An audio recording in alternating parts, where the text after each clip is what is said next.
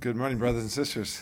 Bringing greetings from across the pond, as we say, in Johannesburg, South Africa. After our 25 and a half years there, I think I've acquired some sort of uh, accent I call Atlantic. It's stuck somewhere between here and there. Grew up originally in Katy, Texas, and it's union to be back with Chadwicks and uh, Auntie Margaret, a real uh, mother in the faith in many ways, and to have my brothers here from uh, Antioch Bible Church. So next time you're passing through Johannesburg, please look us up. We would love to have you for a meal and have you fellowship with us. Appreciate your prayers for us. They're just finishing up the evening service now uh, at our church, seven hours ahead.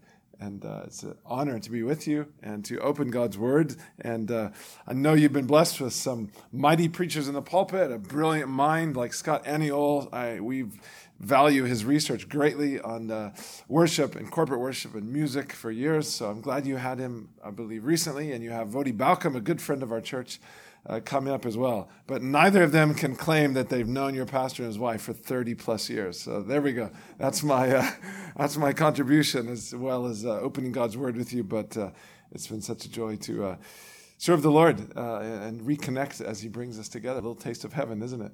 When we get to share of the triumphs of his grace. And uh, how appropriate the hymns this morning as we turn to Matthew chapter 16 and uh, as we sang, Ours the cross, the grave, the skies. What does that mean?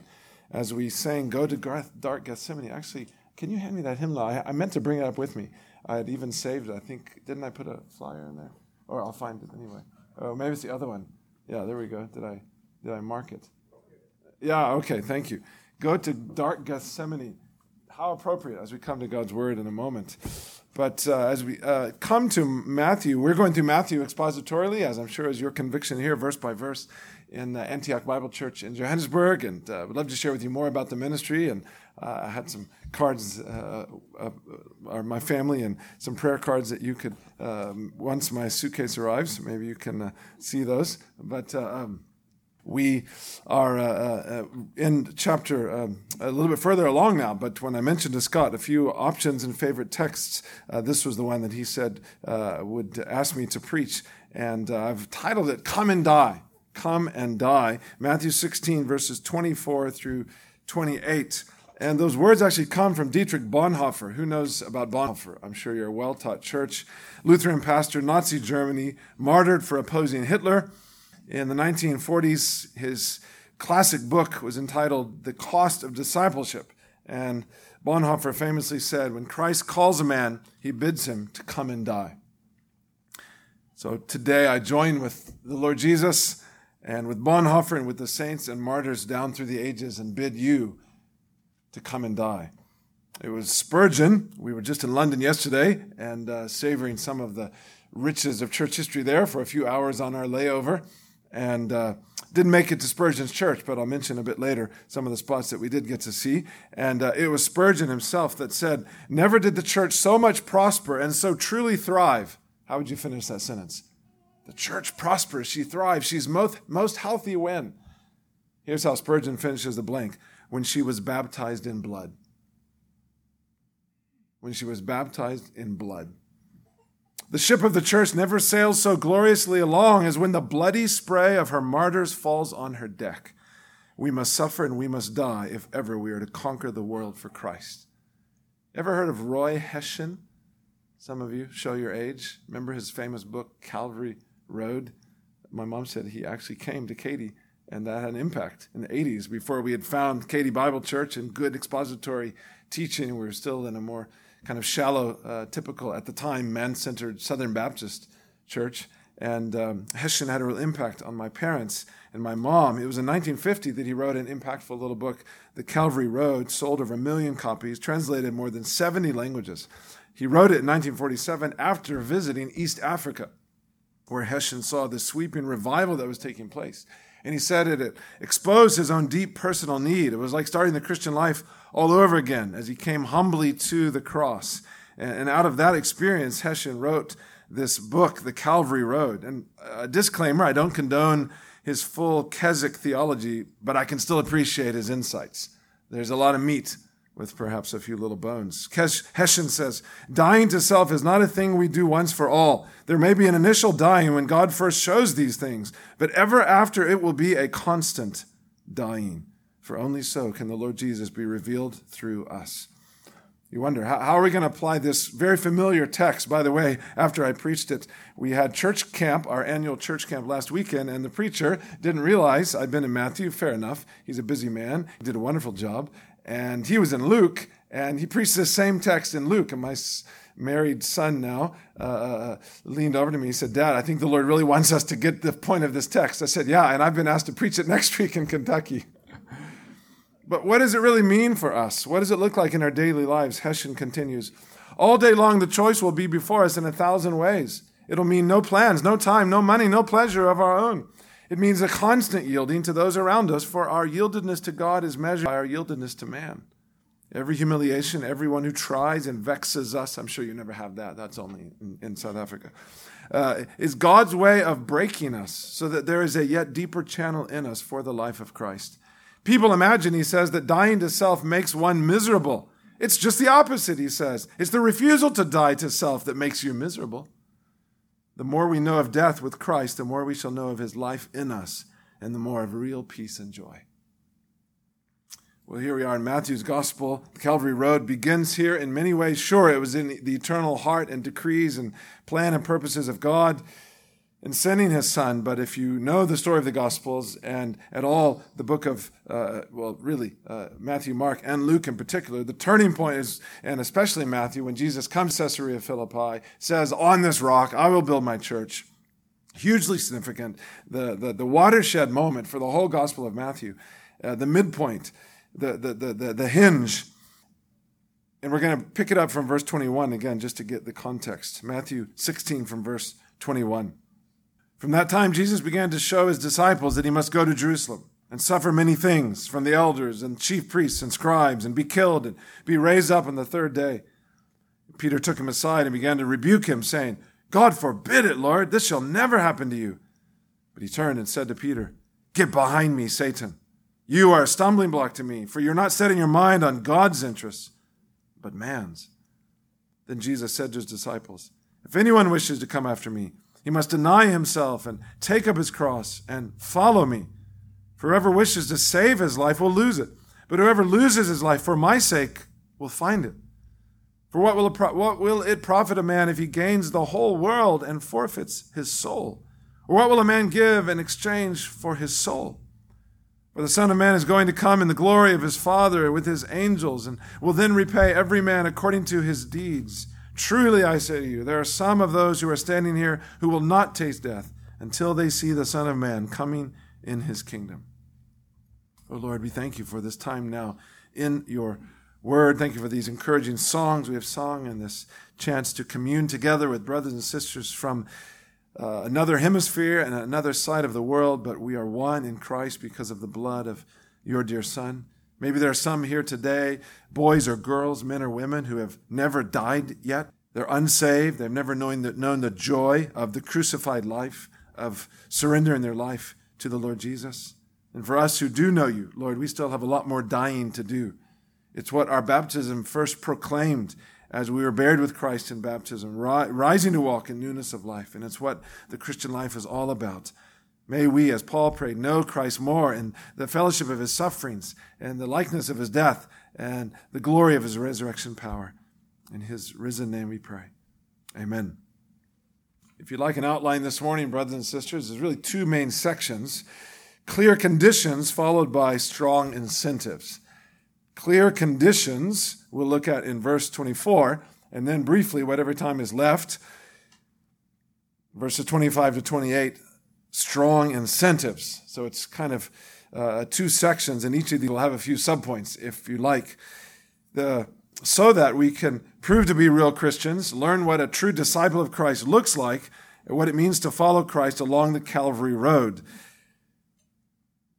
Not the first time Jesus spoke this way, if you might recall or know back in Matthew. We won't turn there, but back in chapter 10, he spoke very similarly about taking up your cross, denying self, following Christ. There's been a lot of debate recently about what about a loved one, a relative who invites you to a gay wedding?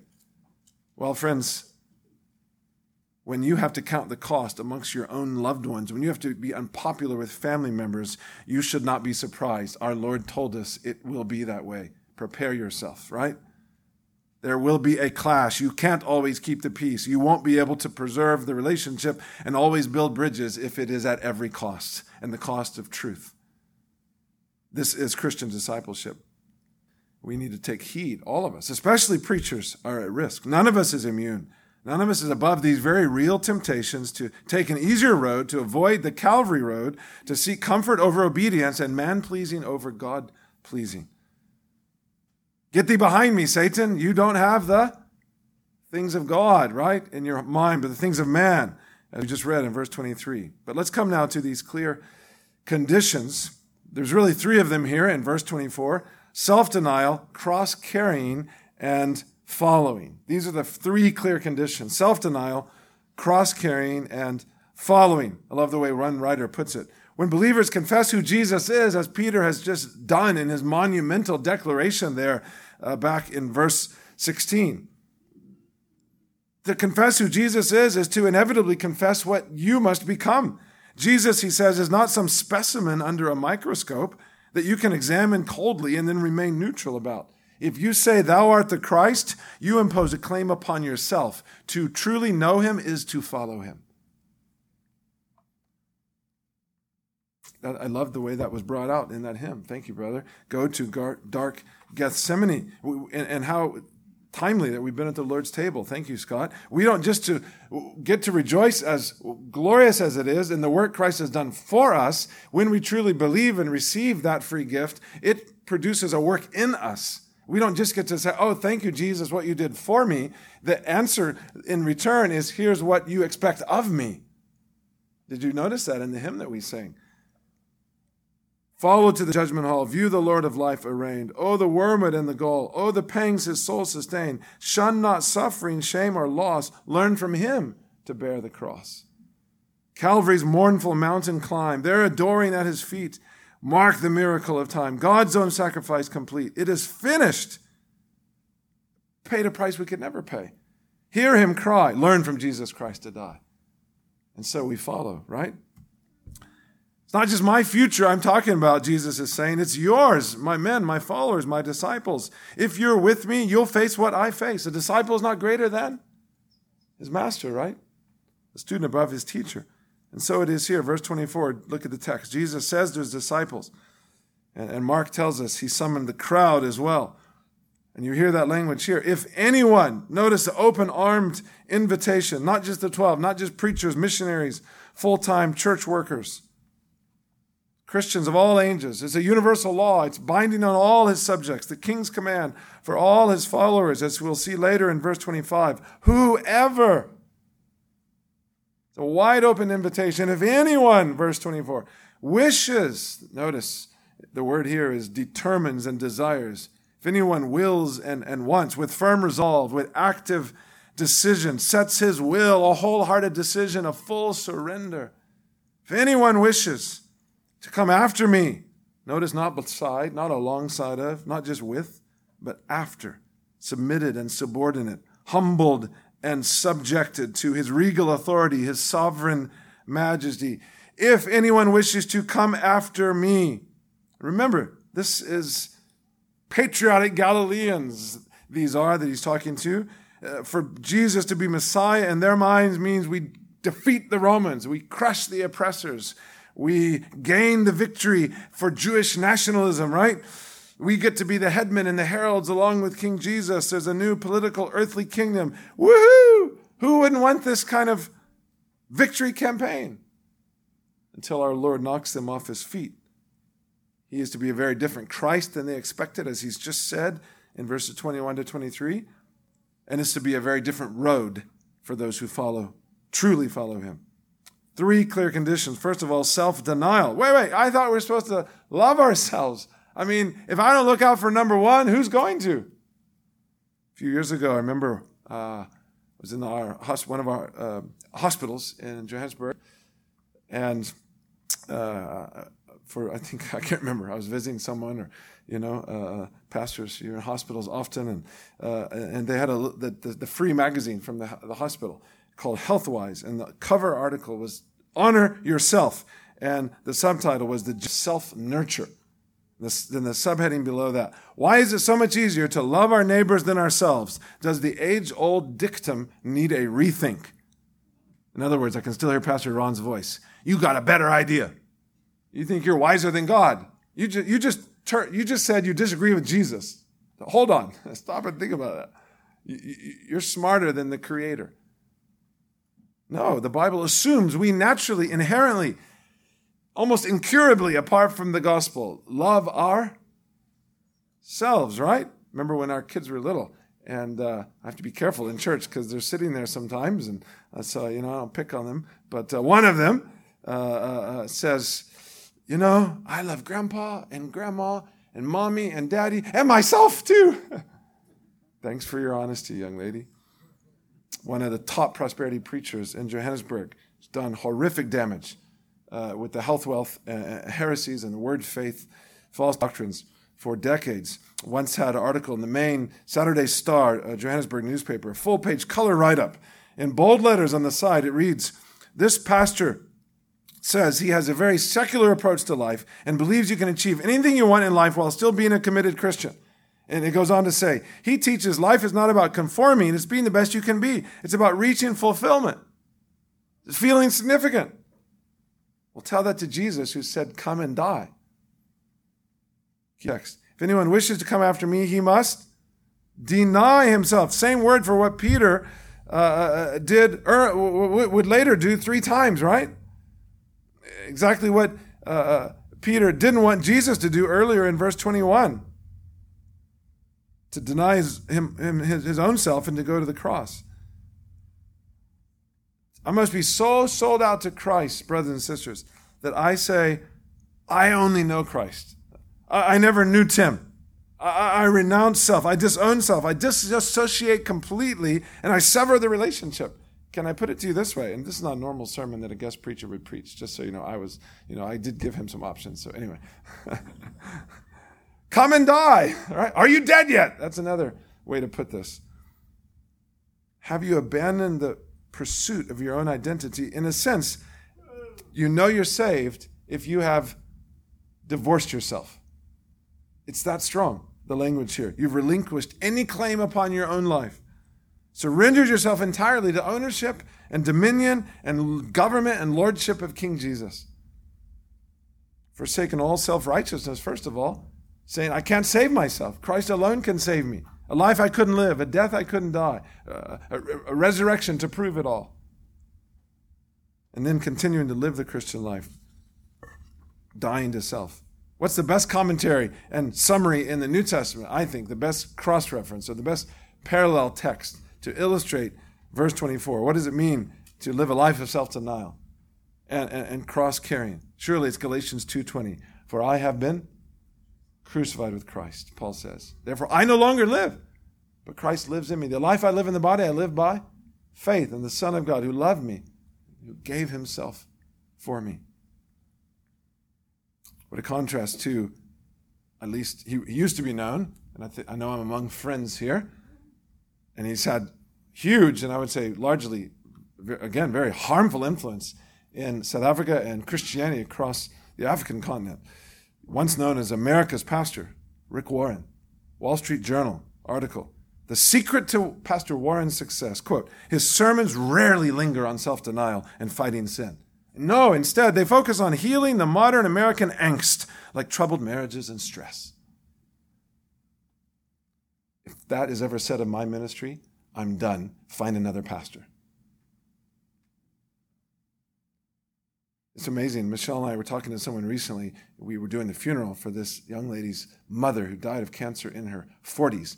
And this uh, uh, adult daughter, who frankly had been quite useless in honoring and helping her mom, was telling my dear wife, as we tried to pick up the pieces and plan a funeral for, the, for them to honor her mother, she said, You know, now that my mom's gone, I hate to tell you, but she was kind of a narcissist. My, my wife almost fell out of her chair, wanting to laugh out loud, but of course not doing so. Oh, really? It's amazing how you can spot other narcissists, you know? Until you walk by the mirror and you go, oh, oh, other people, I can spot all these other selfish, self centered narcissists. Really? Really? And you? what a contrast to one author who wrote a book called The Shadow of the Cross Studies in Self Denial. I recommend this. Walter Chantry. It was an overnight bestseller. I mean, you, you can imagine, right? The Shadow of the Cross Studies in Self Denial. He says at each stage of spiritual growth, more self denial. Verse 24. More self denial is required, more painful blows to self, more resolve to serve the Lord Christ with consequent abandonment of one's own life. He says this is what's forgotten and ignored by modern evangelism.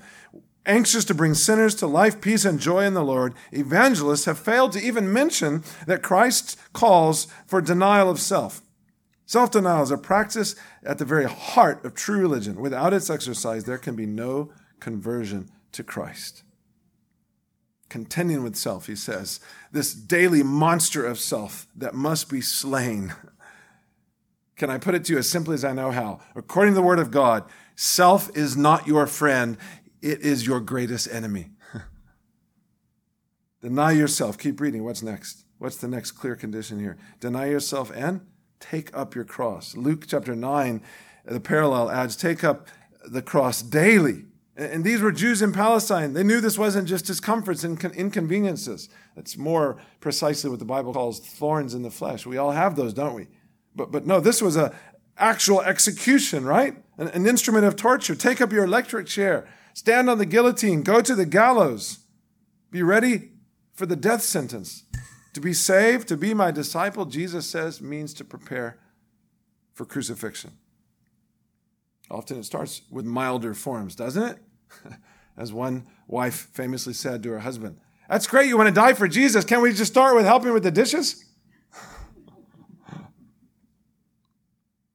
Starts with refusing to attend unlawful, ungodly uh, uh, uh, uh, weddings and things that would clearly dishonor God's institutions like marriage that are perverse in God's eyes, to be unpopular with loved ones because of your Christian ethics and witness. I heard recently in Johannesburg, our church was called a cult because we advised a guy to cut back on physical affection before he's even engaged to his girlfriend.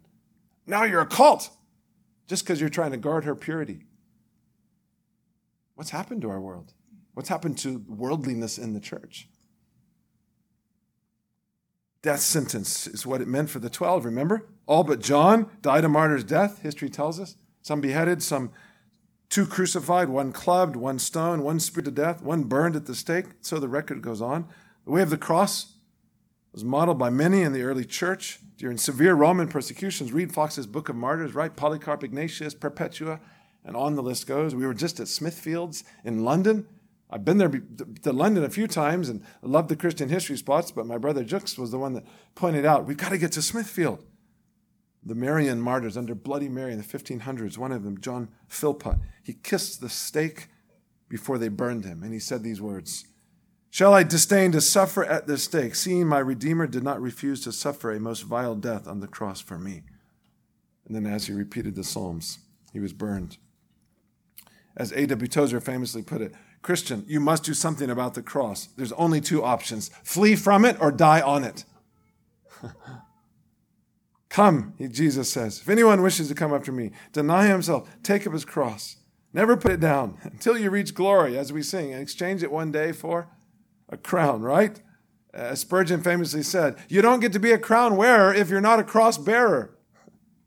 You don't get to be a crown wearer if you're not a cross bearer.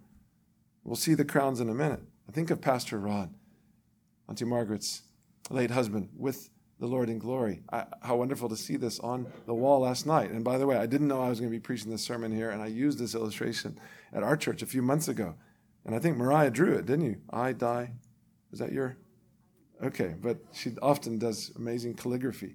And to summarize Pastor Ron's life and legacy in 36 years serving in one church, they picked that scripture from Paul in 1 Corinthians 15 uh, verse 30, uh, 31. Three words I die daily. That's the Christian life. Praise God for his example. Self denial, cross carrying, and then following. Verse 24 concludes. Keep on following. Notice the present imperative. Stay behind. Stick with me. Like sheep with their shepherd, like, like uh, uh, servants with their master, like soldiers with their captain. I love the way someone put it. Following means trust without question, obedience without hesitation, and imitation without reservation. Oh, oh, that kind of following.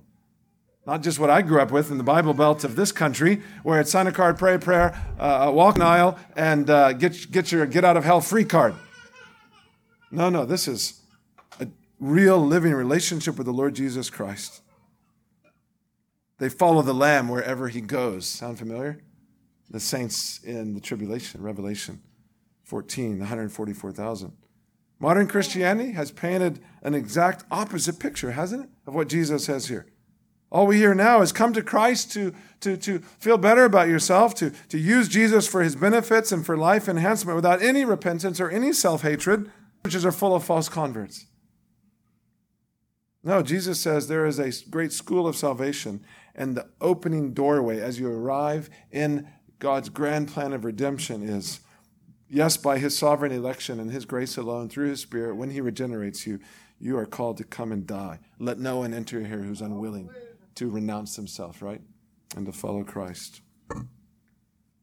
Remember that story about missionaries bound for Africa years ago? They often put their clothes in a coffin. They knew they wouldn't come back. One ship captain said, You idiots, you fools, what are you going over there for? You're just going to die. They said, Captain, you don't understand. We died long ago. We died long ago. Ours is the joy now of living for Christ. Well, Jesus doesn't leave us with strong incentives. Let me more briefly, in closing, I mean, with clear conditions uh, and not strong incentives. Notice now, come after the clear conditions. I'll quickly review. There's not too many of you here uh, in a room like this. I'll take the liberty. What were they? I'm sure you're a well taught church. Self denial, cross carrying, following. So also the strong incentives are also three uh, at least three. Three strong incentives. Let's call it real life, real gain, and real reward. Real life, real gain, real reward. Not the first time we've seen Jesus' upside down kingdom, right? And his playful paradoxes in his teaching. Look at verse 25. For whoever wishes to save his life will lose it, but whoever loses his life for my sake will, will find it. But you say, hold on, what is life about if it's not saving? I mean, that's the, that's the, the, the motto of, of modern man, right? Self preservation, self expression, self pampering, self nurture. What did the Bible tell us? In the last days, men will be lovers of self, right? 2 Timothy 4. But Jesus warns this apparent gain actually leads to unbelievable loss, eternal loss in the city of no return, place called Hades. One writer puts it well to spend yourself trying to get the best you can out of this present life, the here and now, is to lose life in the fullest sense. This person exists, but they do not live. Have you ever noticed how the cult of self today dehumanizes, actually degrades people, as Romans 1 warns us, right? Leaves them empty and unsatisfied, broken and bruised, isolated, alienated in the end. Look again at the text, verse 25. Whoever wishes to save his life will lose it. Have you noticed? Secularism is suicidal, not only eternally, spiritually, but even physically, temporally, literally. Every time I come back to this nation, I find more and more there's just ugliness, there's just defacing, there's just endless, you know, I, I won't get too specific with you, though I, know I'm among friends, but just an absolute uh, uh infatuation with ugliness in the physical appearance and a loss of beauty and dignity in the culture that was once here because of the influence of the Bible. No wonder we have soaring rates of mental illness, depression, suicide, anxiety. It starts with a birth dearth. And I know I'm among friends here because it's beautiful and obvious. You're not afraid of big families. But America's not even, uh, is, is not even reproducing anymore, right? It's, it's a literal suicide and an emptying of the cradle. He who finds his life will lose it. But whoever loses life for my sake will find it, right? Notice he doesn't say wishes this time, he just says actually loses it. As one writer puts it, goes on to say, he now finds this true believer, the life he lived before giving up all for Christ was no life at all. Full and abundant life is a life of service, life in Christ, a life that takes anyone away from merely selfish concerns and puts ultimate meaning on life. You tell me, friends, what is the life of a devoted Christian mother of small children? All those underground years, behind the scenes labors for, for the good of her home, if it's not one long story of dying to self, losing to gain, right? Well, what's the life of a hardworking Christian father, breaking his back year after year, putting bread on the table? It's a thankless task most of the time, and yet his Lord has promised gain through loss, life through what's the life of a church leader, small group leader, Christian leader, discipler, counselor, if not a regular, ongoing, daily self denial, dying to self, so that Christ's resurrection power would flow through you to touch many lives, to bear eternal fruit. Did Paul not say this? 2 Corinthians 4, do you remember? Always carrying about in the body the dying of Jesus, so that the life of Jesus may be manifest in our body. For we who live are constantly being delivered over to death for Jesus' sake, so that the life of Jesus may be manifest in our mortal flesh. So death works in us, but life in you. I die daily. This is the Christian life. Real life. He is no fool who gives what he cannot keep to gain what he cannot lose, as Jim Elliot so famously put it. As Matthew Henry writes, this great assurance enabled many Christian victors to triumph over death, as we just commemorated and honored in London at a few of the memorials we could briefly visit. It enabled them to go smiling to a scaffold, to stand singing at a stake, and to call the worst of their enemies' rage just a light and momentary affliction, as Paul writes. Real life, notice there's contrast with each of these losing versus finding. And now we have real gain, verse 26, and the contrast is profit compared to forfeit. Jesus reiterates his point, verse 26. For what will it profit a man if he gains the whole world? And forfeits his own soul. Sounds like Satan in the wilderness with Jesus. Here's all the world's kingdoms I'll give to you if you sell your soul to me. None of the world's billionaires comes close to owning the whole world today. Unimaginable wealth, untold riches. To inherit the earth, you could say, in this life, and yet lose your eternal, everlasting soul. He who dies with the most toys, is an eternal idiot and an indescribable loser and a hopeless soul. Keep reading. What will it profit a man if he gains the whole world and forfeits his soul? Or what will a man give in exchange for his soul? You won't get a worse exchange rate. Right now in South Africa, we're going with 20 rand to the dollar. It's, it's pretty abysmal. But to have all the world has to offer without Christ is to be eternally bankrupt. It is a horrific trade off. It is a satanic seduction. It is the most dastardly deal. Queen Elizabeth I once famously said as she was dying, millions of money for an inch of time. For an inch of time. If only I had a little more time. All the money in the world could not buy back a single moment. Look at the third incentive here. Real life, losing versus finding. Real gain, we saw profit versus forfeit. Now notice the third incentive here real reward verses 27 and 28. Real reward. And again, there's a contrast the present versus the future. It's only light of eternity that any of these strong incentives make sense. It's knowing how the story ends, it changes everything. Verse 27 For the Son of Man is going to come in the glory of his Father with his angels sooner than you realize. Today, we are closer than when we first believed. Another thing I loved about Pastor Ron and his legacy Maranatha, come, Lord Jesus. Maybe today. Uh, Christians are forward looking people. Our eyes are lifted. The Calvary Road turns into a glory road. Death gives way to life, sorrow to joy. For the Son of Man is going to come in the glory of his Father with his angels, and, and will then repay every man according to his deeds, not his words. No, the Bible strongly emphasizes our deeds. We're saved by grace alone, but we will be judged and rewarded one day. Not justified, but we will be rewarded and eternally uh, uh benefiting in varying degrees, the Bible teaches, a doctrine that's disappeared from the church today because it sounds too Roman Catholic for us. We are saved by grace alone, and we will be judged by works. We will be evaluated based on our deeds, our levels of fruitfulness and self denial and service. We have missionaries in Israel right now right in Kiryat Shmona. Jux's, my brother here, his daughter, she's been there, what, three weeks? They flew there in the middle of the war to help serve our missionaries. She doesn't want to come back. How's he supposed, he supposed to say to his girl? She, she wants to stay there. Go, girl, yeah. She asked what the elders thought. We, we, we said, well, of course, we gave the standard answer be wise, do your homework. One more thing. Can we come with? Our, she's ministering to our missionaries there who have been featured now by Joel Rosenberg and all kinds of people because they're the only ones who are willing to stay on the front lines.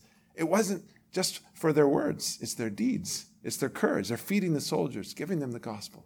Their deeds stand out. Verse 28 Truly, now Jesus says it more emphatically than anything else. Truly, I say to you, there's some of those who are standing here who will not taste death until they see the Son of Man coming in his kingdom.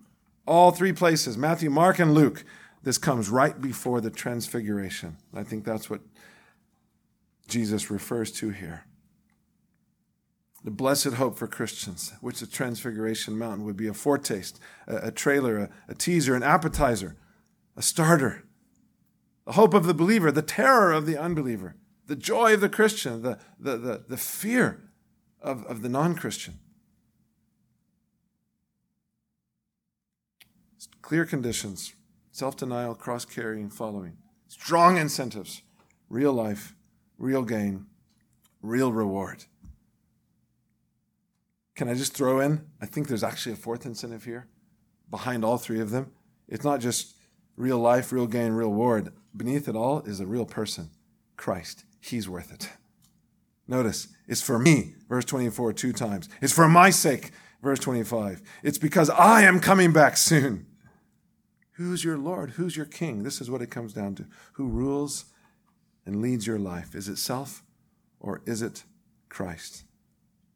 We love good old fashioned catechisms in our church, and I'm sure you appreciate them too. Heidelberg Catechism. What is your only comfort in life and death? Answer that I belong body and soul, not to myself, but to my faithful Savior, Jesus Christ. People in South Africa are very tempted to immigrate. It's not wrong. We don't condemn them